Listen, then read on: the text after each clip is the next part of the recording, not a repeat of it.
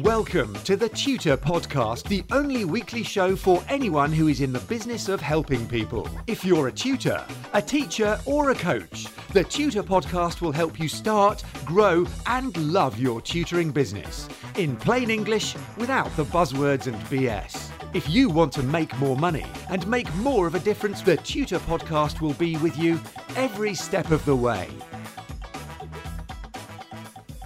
Hi, it's Neil Cavado here with episode 220 of the Tutor Podcast, the Monday morning show for anyone in the business of helping people.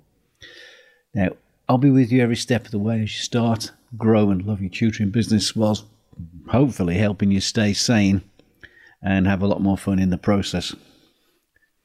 I try to keep things as simple as possible, so no, don't expect any jargon, don't expect any buzzwords or any BS because I want to get straight to the bottom line is I want to help you make more money so you can make more of a difference to your clients.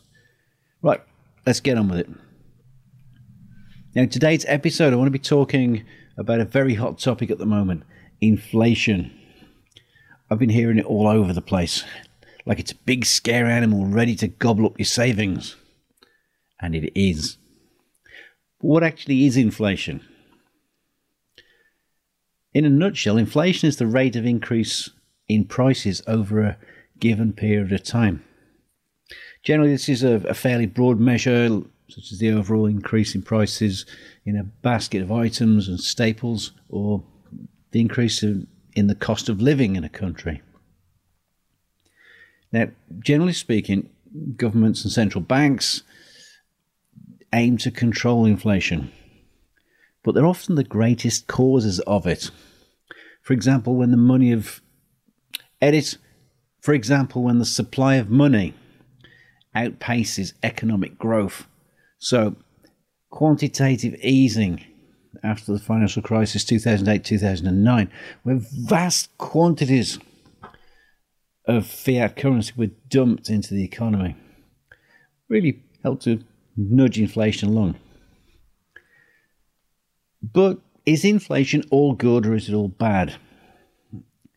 And as is so often the case in finance and business, that depends. If you have cash deposit savings that are not keeping ahead of inflation,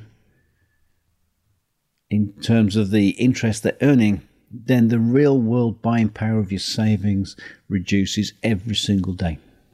Inflation is bad news for savers, and the higher the rate of inflation, the worse it is.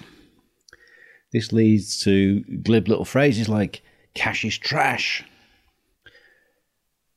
I remember back in the, the mid 90s, I was in the Ukraine working where inflation was going crazy. It was called hyperinflation. On the very first day of my stay, a US dollar was worth around about 1100 Ukrainian karbovanets, also known as coupons, the local currency. Two and a half years later, that self same US dollar was worth over 1.7 million coupons. All the savings of the people that had their deposits held in local currency became virtually worthless over that two and a half year period. It's absolutely tragic. But there's a flip side to inflation. Suppose you had debt in that same evaporating currency.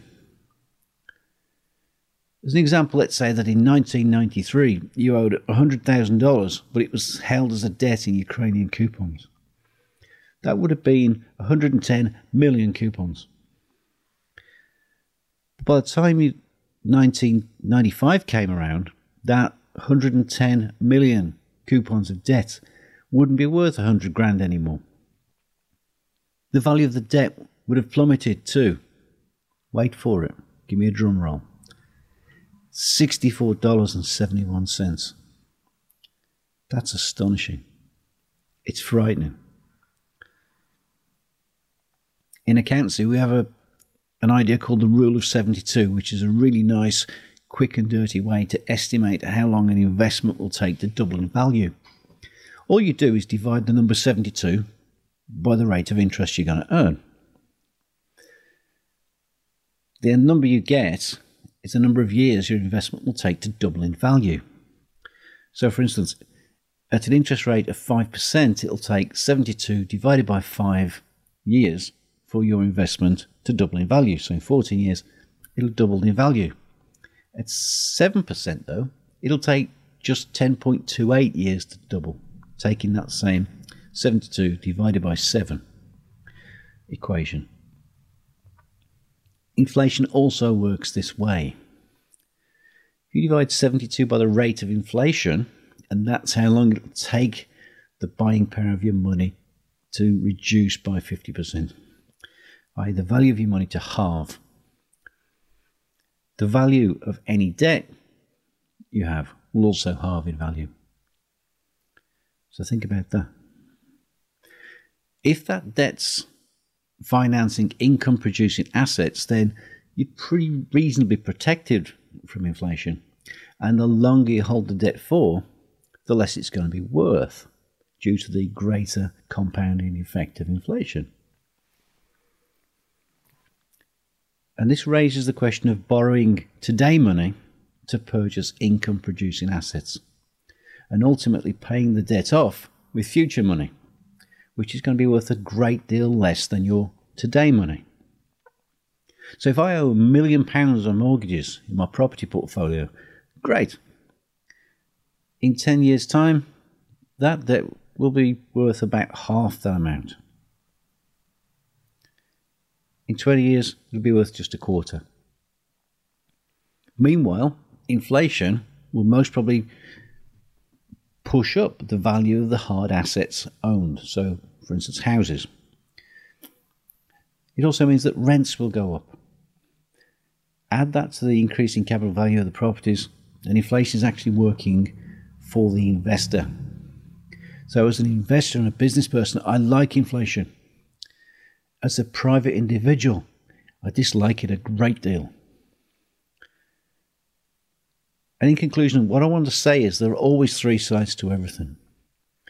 So it's wise to educate yourself in matters of money and get at least a basic understanding of finance and economics. Because if you don't, you don't know the rules of the game. Financial ignorance is no strategy at all. Whatever's going on in the economy, know the game, know the rules of the game, and you stand a chance of, if not winning it, then at least not being utterly destroyed by the game. It's on you. What are you going to do?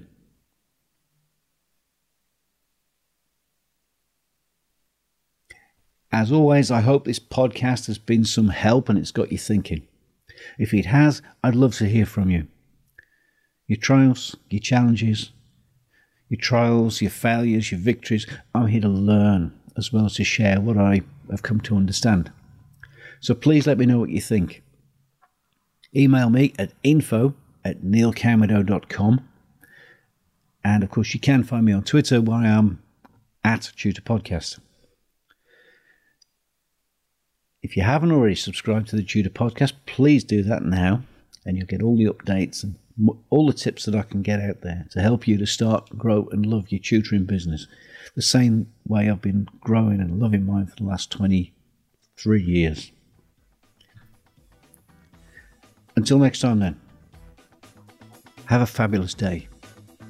Get in touch with the Tutor Podcast via email or social media, and the Tutor Podcast team will be listening. Subscribe on iTunes, and you'll automatically get the latest episode directly sent to your device. And remember to share, rate, and review TTP so that we can help other people to start, grow, and love their tutoring businesses.